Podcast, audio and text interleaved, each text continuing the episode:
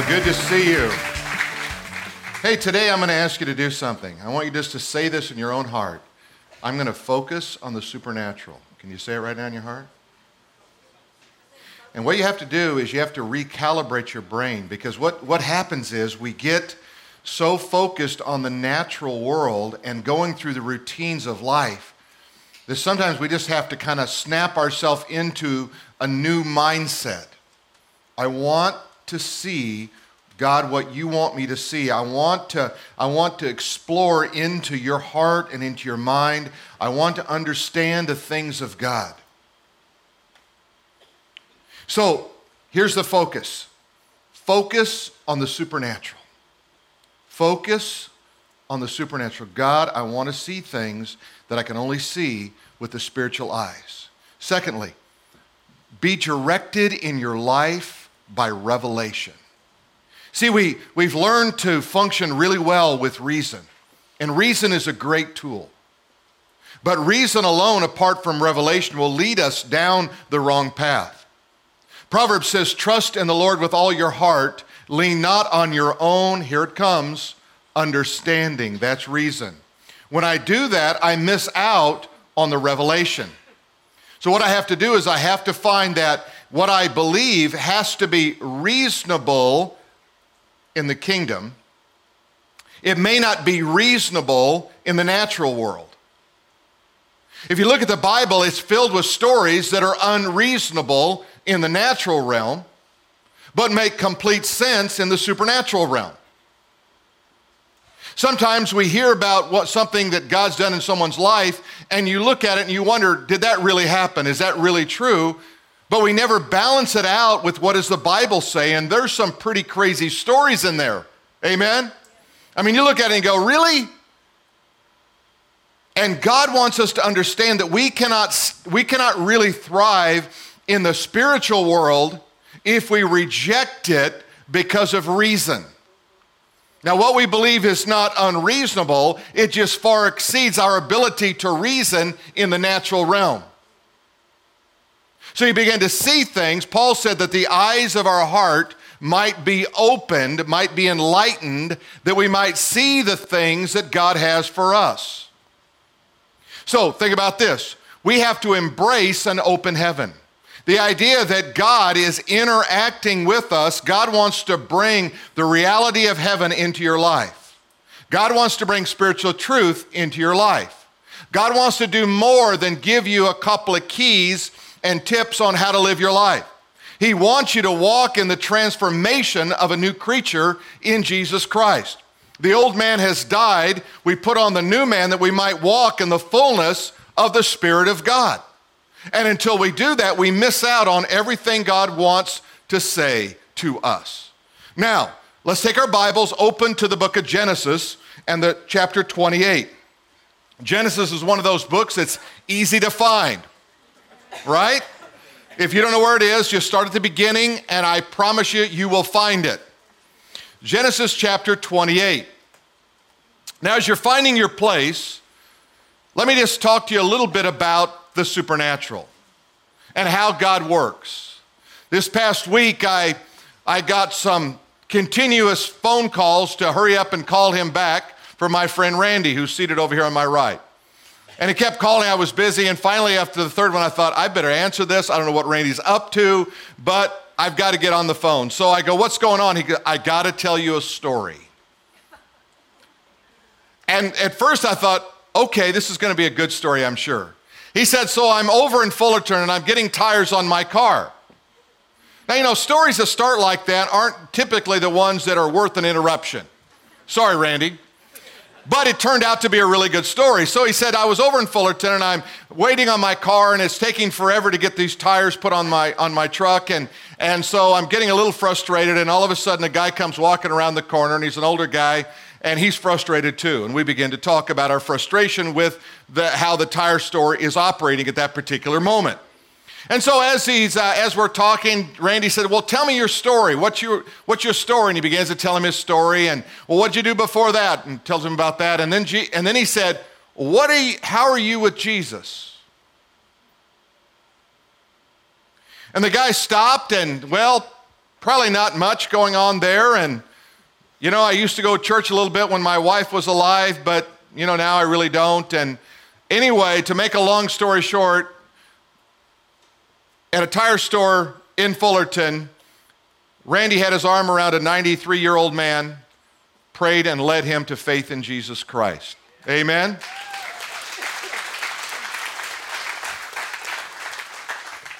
That's a supernatural moment.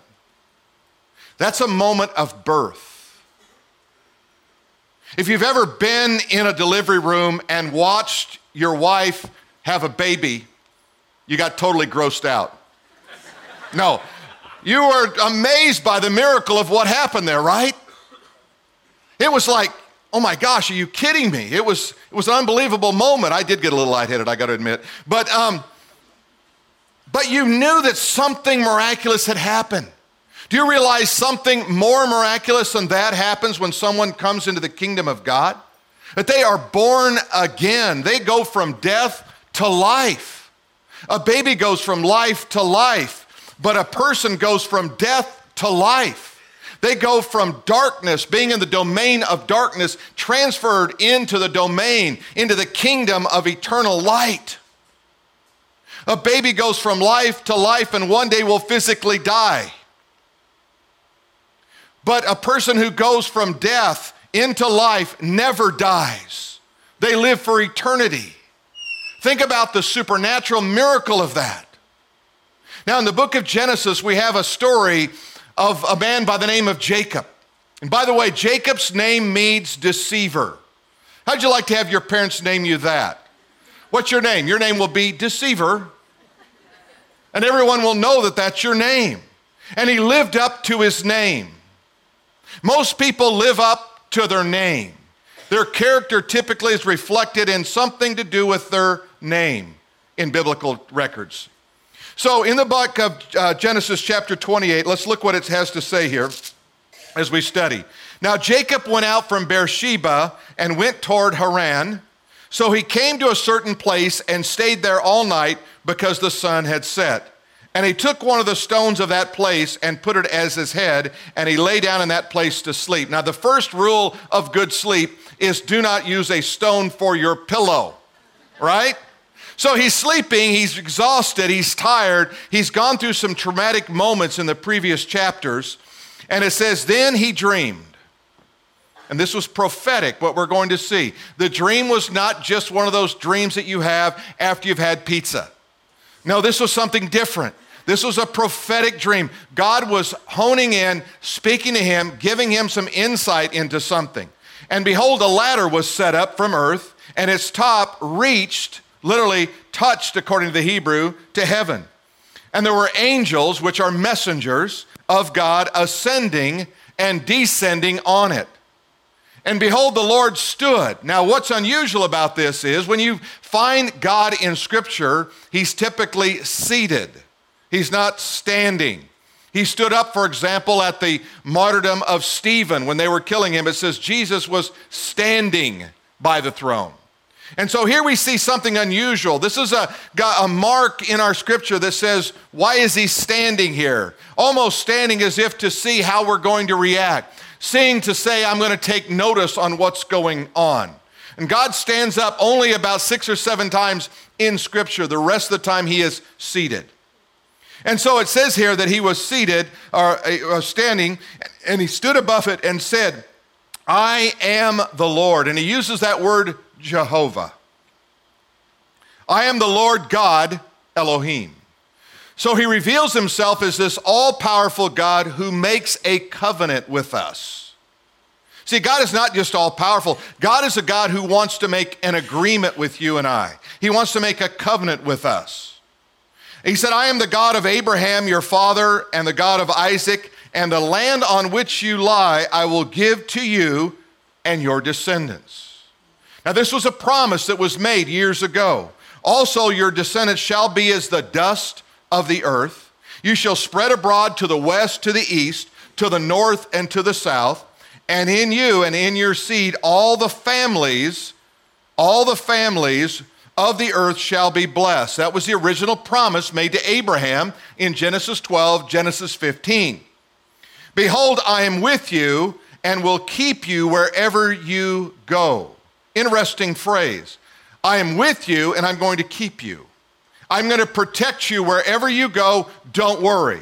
When you get in a tight spot, don't worry. I am there to keep you.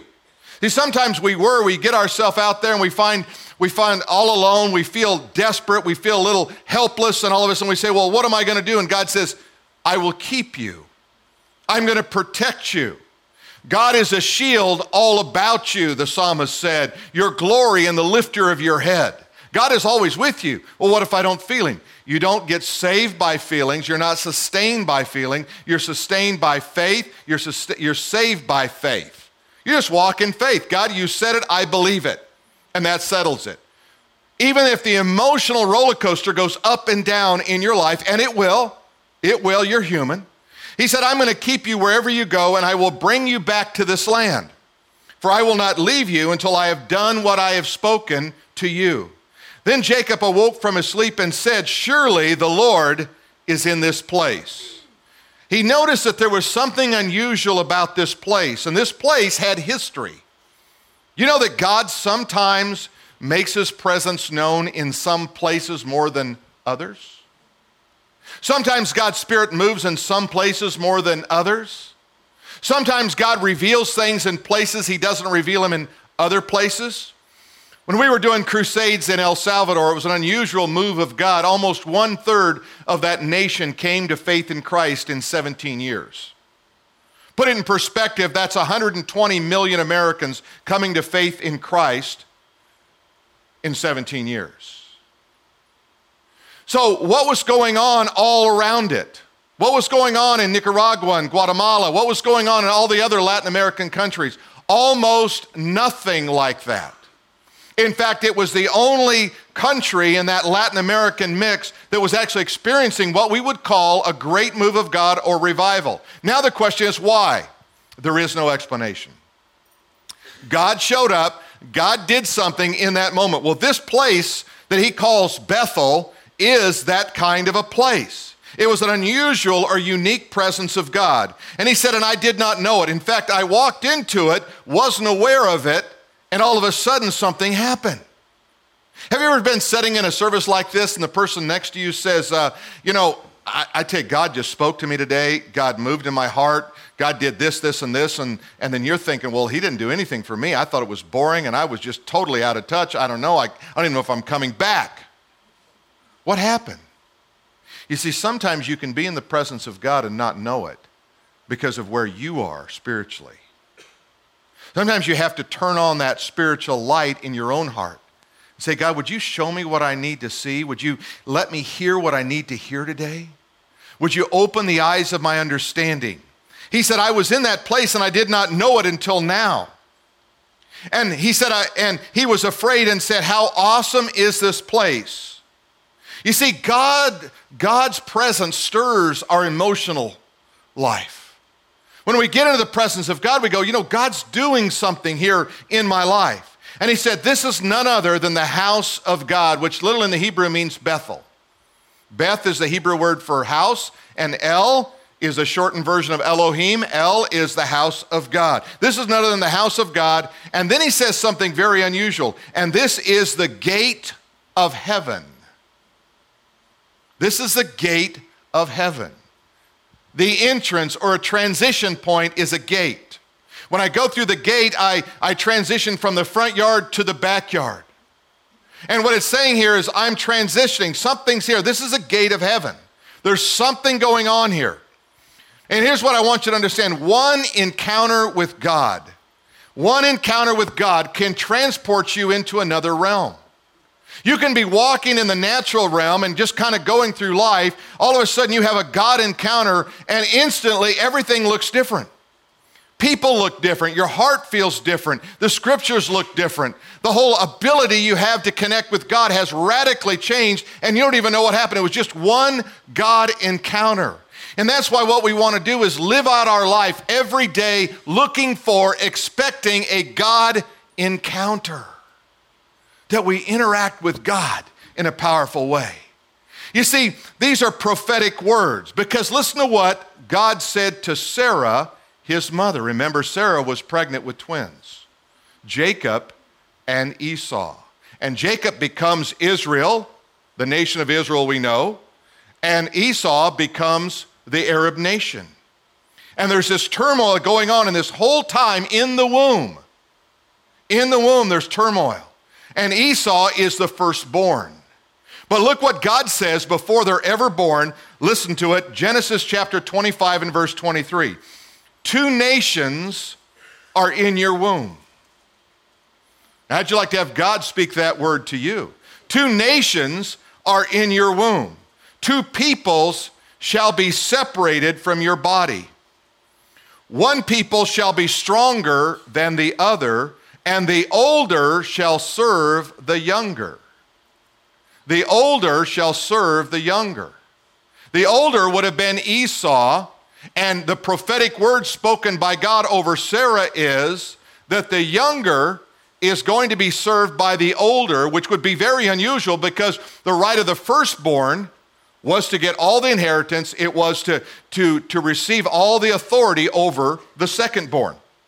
Now, let's fast forward. They grow up, and Esau is a hunter. And he comes in from hunting. He's had no success whatsoever, and he's starving to death. He says, I'm starving. And he says, What are you cooking? He said, I'm cooking some stew here. He said, Give me some of that. And he says, Jacob says, No. Jacob's name means what? Deceiver. Let's say it. Jacob was a deceiver. Now, would you imagine that God would bless a deceiver? Let's say yes or no. Yes or no? How many of you wouldn't say yes or no to anything right now? You're afraid I'm going to trick you somehow, right? Okay. Well, let's just kind of dig a little bit and see what happens. So he comes in and he says, uh, What are you cooking, stew? And he says, Give me some of that. He says, No, I won't give it any, any of it to you, but I will sell you some of it. Oh, what's the price? Your birthright, the right of the firstborn. Well, Esau didn't really care much about spiritual things. He was the kind of guy that could kind of go to church. He could go through the motions and he says, Yeah, that's nice and that's good for other people. And I'll do it because it's a, you know, my family wants to do it. But, you know, I really don't care that much about it. He said, Okay, I'll give you my birthright. And then later we learn in the book of Hebrews, as, as the writer reflects on it, it says, even though Esau wanted his birthright back, he couldn't get it. Even with tears, he could not get it back from his brother. You see, when you forfeit some things in your spiritual birthright, some things never come back to you. Opportunities never come back to you. The way that God wants to work in your life never comes back to you because you gave it up and you said, I don't care about that kind of stuff. It's not the same as your salvation. You don't lose your salvation, but you lose a birthright, an opportunity that God has for you. Now, what's interesting as we begin to go through this, think about this expectation raises the opportunities to a new level. Let me ask you this what do you want God to do in your life? Do you have any expectations at all? You see, some people, the only expectation they have is, I just want to go to heaven when I die. Well, that's no expectation whatsoever. That's already guaranteed. What is it you expect to see God do in your life? How's God going to work in your life? How's God going to minister through you? How's God going to, to use you for the kingdom? How's God going to use you in this world to influence people for Jesus Christ? I guarantee you, your expectation increases your awareness. Now, let me tell you a little bit about this place called Bethel. Back in Genesis chapter 13 and verse 4, a grandfather named Abraham was there. Abraham was there and he built an altar to God. You see, this place had history. Did you know that when you build an altar that it affects generations to come? When in your household you establish a presence of God in your life and in your house, do you know it establishes something that God's going to do in the days ahead? That God doesn't take his eye off of that time and that moment and that place when you connected with him. He says, I'm going to do something and I'm going to start the ball, the ball rolling for you.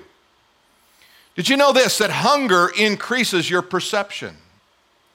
You ever been hungry and you're just alert until you get mad, till you get really hungry, right?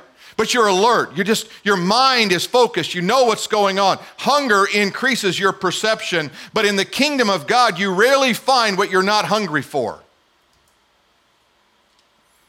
In the kingdom of God, you rarely find what you're not hungry for. If you're not hungry for God, you don't find God. If you're not hungry for a miracle, you don't see miracles. If you're not hungry for power, you're not going to experience power. If you're not hungry for people coming to faith in Christ, you won't see anyone who's lost. You'll live out your days apart from all of that. But God honors audacious, bold ambition for his kingdom. Let me say it again God honors audacious, bold ambition for his kingdom. This past week, I, Jared is out of town and I got invited to speak at Esperanza High School. And you know, we've been setting up Bible clubs there and we meet in the gymnasium because the crowd, you know, has gotten to about 140 kids. And so I didn't really know what to expect. I'd spoken there once before for FCA. And uh, the crowd was kind of mixed. They were, half of them were distracted and half of them weren't. And some of them were playing with their phones and some of them were goofing off. And so I didn't really know what to expect. I walked in and everybody walked in, got their pizza. They set up on the, uh, up on the bleachers there and they were ready. And I'm thinking, this is an unusual moment right now that's going on here. And then uh, there's uh, Whitney Lang uh, laid some songs down, and then and Jared uh, or uh, Jordan uh, actually made some announcements and led him in prayer. And then I got up to speak. And I spoke on why call ye me Lord, Lord, and do not what I say. It's a hard passage. And I didn't see one kid goof off. I didn't see one kid on his phone. I didn't see one kid not listening. And I was sitting there thinking, as I was speaking, there's something unusual here. This is not normal for teenagers. This is not normal for adults, right? That the Spirit of God is doing something here, and, and, and it, it's, it's beyond me, it's beyond anybody in the leadership. God just doing something right then, right there in that place because He wants to do something. We gave an invitation, and about 18 kids gave their life to Christ. That's almost 100 kids that's been saved at Esperanza High School in the last three weeks.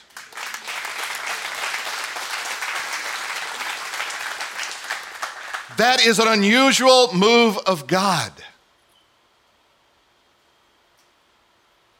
By November, we'll be in five different high schools. We're in three right now, we'll be in five come that time. That's audacious.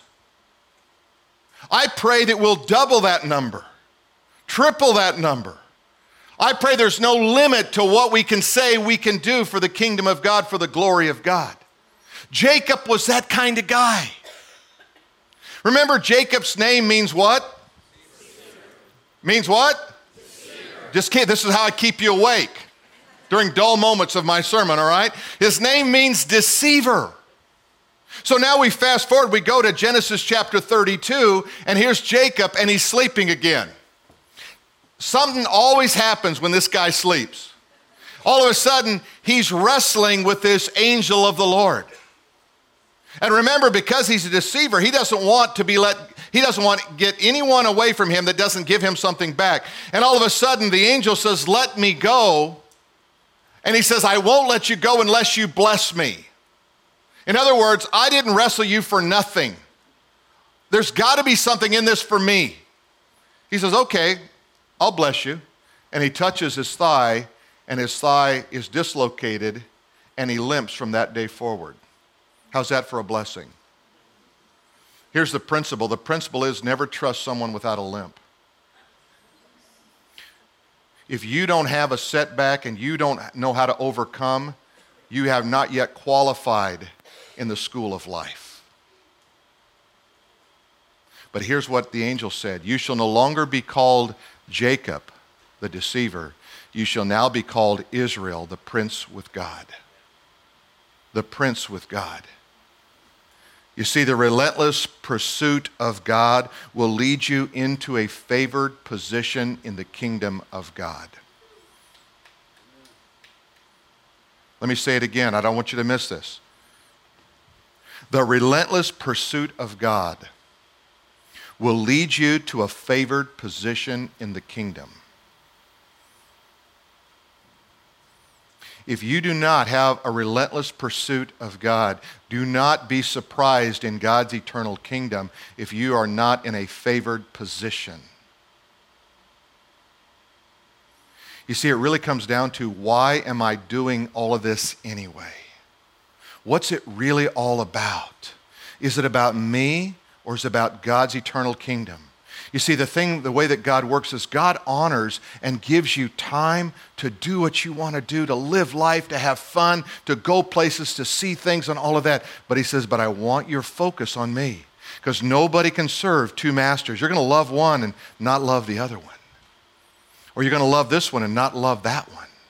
You have double minded person can't expect anything from God.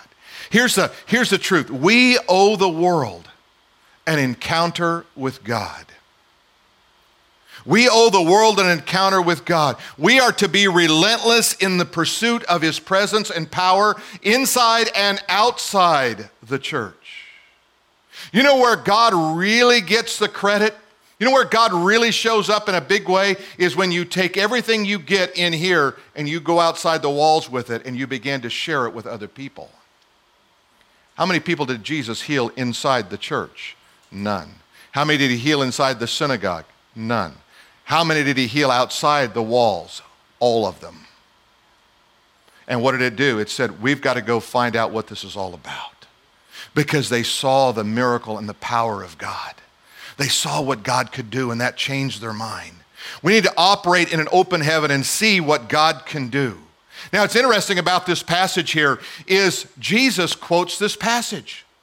Take your Bibles, go with me to John's Gospel, John chapter 16, and look with me, if you will, in John chapter 1, rather, John chapter 1, verse, uh, chapter 1, verses 49 through 51. Now, here's what it says in John 1 Nathanael answered and said to him, now, Nathanael was sitting under a fig tree, and, and, uh, and, and Jesus somehow knew all about what was going on in Nathanael's life. And it says that Nathanael answered and said to him, Rabbi, you are the Son of God, you are the King of Israel. Jesus said unto him, Because I said to you, I saw you under a fig tree, do you believe? He said, You will see greater things than these. Here's what he said If you will believe me, for the little things I do, I will give you more vision. If you will acknowledge my work in your life, I'm going to give you more. I'm going to bless that faith. You say, My faith is small. So was his. He didn't have much faith, but he had enough. And then he said unto him, Most assuredly I say unto you, hereafter you shall see heaven open. Here comes the idea of an open heaven, and the angels of God ascending and descending upon the Son of Man. He takes him back to a passage in Genesis chapter 28. Nathanael would have known that, and he remembers that was a story of Jacob when Jacob had an encounter with God. And all of a sudden, Nathanael's realizing, I've just had a God encounter, and it says, You're going to see heaven open, and you're going to see the angels ascending and descending upon the Son of Man. You know what an open heaven does? It attracts the angelic realm. Now, think about this.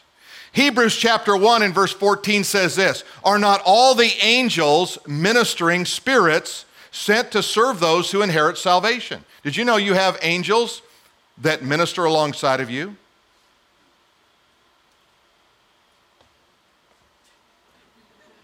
Where are they? Right? Well, you see, they're spirits. You ever had one of those moments where you go, wow, I don't even know how I made it through that? We hear that a lot of times in an accident. We hear it in different things. And it's almost like the presence of God was there. God and his angels were there. They're ministering spirits to us. Why were they created? They to serve God who serve in turn mankind. Do we have a guardian angel? Well, I don't know why not. Scripture speaks of it. You see, there's more going on in this spiritual realm than we could ever imagine. But here's the problem with most angels as they're working alongside of us they're bored. They're bored. Because if you think about it like this, angels are ministering spirits, but if, if life, the life we're living, doesn't require their help, then why are they there? They're there to assist in supernatural endeavors to help you accomplish something for the kingdom of God. Have you ever noticed in Scripture when the angels show up, it's when they're attempting something big for God, it's when they're taking God at His word. You see, little risk in our life leaves little room for the supernatural in our life. If you think you can function without God, you do, and you do it pretty well. But you, ne- you miss out on all that God wants to do. Develop an appetite for the impossible. Develop an appetite for the impossible, and angels will increase their activity as well as the Spirit of God will increase His activity in your life. You see, because the house of God, Bethel, is the gate of heaven. Don't miss this point. The house of God, it says in Genesis, is the gate of heaven. When Nathanael encountered Jesus, he was encountering the gate of heaven. When people encounter you, they're encountering the gate of heaven, the Christ in you. It's the avenue toward the eternal kingdom. So, at the gate of heaven, what happens? See, great things happen at the gate. At the gate, broken relationships are healed. Isn't that what Jesus does? He takes those broken relationships. I can heal that. I can take care of that. And if you have a broken relationship, at the gate it can be healed. Financial provisions are found at the gate. It's God there saying, I've got all of this. Would you trust me? Would you wait on me? I know you've used to trusting in yourself. Would you wait on me? Your career aspirations are realized at the gate. Spiritual breakthroughs, they come at the gate. Physical and emotional healing, it happens there at the gate. Why, you even find purpose for living at the gate. It's the gate of heaven. It's God showing you what He wants to do in your life. This past week, I was reading about an African tribe and when this person does something wrong in this particular tribe, something harmful, they take the person to the center of the village where the whole tribe comes and surrounds them there at that village. When I first began to read this story about this African tribe, I, I thought to myself, I wonder where this is going. They're, they're going to punish this man. They bring him into the center of the village, and everybody surrounds this man. And they stand there surrounding him for two days. For two days, they will say to the man all of the good things that he has done. You see, because the tribe believes that in every human being, uh, they come into the world as good. Each one of us only desiring safety, love, peace, and happiness. But sometimes, in the pursuit of these things, people make mistakes. And when they make mistakes, the community comes and sees those mistakes as a cry for help. And what they do is they surround that person for two days and they unite then to lift him up and to reconnect him, to remind him who he really is until they fully until he fully remembers the truth which has been temporarily disconnected that he has the capacity to do what is good. It's such a redemptive picture. Imagine in this kingdom of God, instead of criticizing those who do wrong, instead of ostracizing those who do wrong, imagine if you stood around them and you spoke nothing but good into their life. And you lifted them up, and you encouraged them, and you loved them. You see, the body of Christ is to be a redemptive place. It's supposed to reflect that gate of heaven. It's supposed to be more than just a place that says this is what you can't do. It's supposed to be a place where we say, I believe in you. And I believe you have a quality that's worth redeeming in the kingdom of God. Here's a few life applications. The first one is it faith declarations change the spiritual climate. Now, what's a faith declaration? Faith declaration is something like this I believe that God is going to do this in my life. And I say it because of Scripture. I say it because He's confirming it in my friends. He's confirming it through my family. He's speaking to me in the circumstances. I'm going to make a faith declaration. I'm going to affirm what God has already said in His Word. Secondly, that God's favor opens the gate of heaven. God's favor opens the gate of heaven. When I begin to, to just operate in this favor of God, He says, I'm going to open up some things to you. And you know what we found here? Miracles follow miracles. When you begin to see God work in one way, God just keeps working more and more and more in your life. God begins to accelerate that process of what He wants to do. And you know what miracles do? They unify power. You get two or three people talking, you know what God did? You know what God did? You know what God did? And all of a sudden, that power becomes unified. And they say, well, why can't we just do that more? Why can't we pray for more people? Why can't we encourage more people? Why can't we love more people? Why can't we forgive more people? Why can't we be the redemptive body of Christ that God has charged us with to be and to do in life? Amen? If you're going to live out a radical Christian life, you have to go beyond church. You have to go into this spiritual realm where you walk in the Spirit, you live in the Spirit. You're led by the Spirit of God, and you carry out the deeds of the Spirit in your daily living. And I want to challenge you to be that kind of a spiritual, radical person in Christianity today. Let's stand together as we pray. Heavenly Father, as we pray, we, uh, we are very aware, God, that you are a great God, a God who wants to do great and mighty things in our life. God, you want to dispatch angels to our side. God, you want to, to empower us to do the unbelievable, the impossible, God. But we've been living a risk free life. We've been living apart from this power that comes from on high. Maybe we're believing the wrong words that have been spoken over us instead of the prophetic words of Scripture, where God affirms us, where God loves us, where God is working in us and through us, God. And Lord Jesus, we want to pray right now that you would just touch every heart. Stir up that little faith, God, that it might be bigger and greater faith. God, that you would just give an insight into the supernatural realm of what you want to do. God, that we would start becoming committed in a new and a higher way to the kingdom. And God, we know that the first step into that kingdom is that step of salvation to say, I believe on the Lord Jesus Christ, that I believe He died, was buried, and rose from the dead. If you haven't made that faith declaration yet, I encourage you to do it right now. In your own heart, you can just pray a prayer like this Dear Lord Jesus, I ask you to forgive me. I ask you to come into my life. I believe you died on the cross, that you were buried and rose from the dead to give me the gift of eternal life.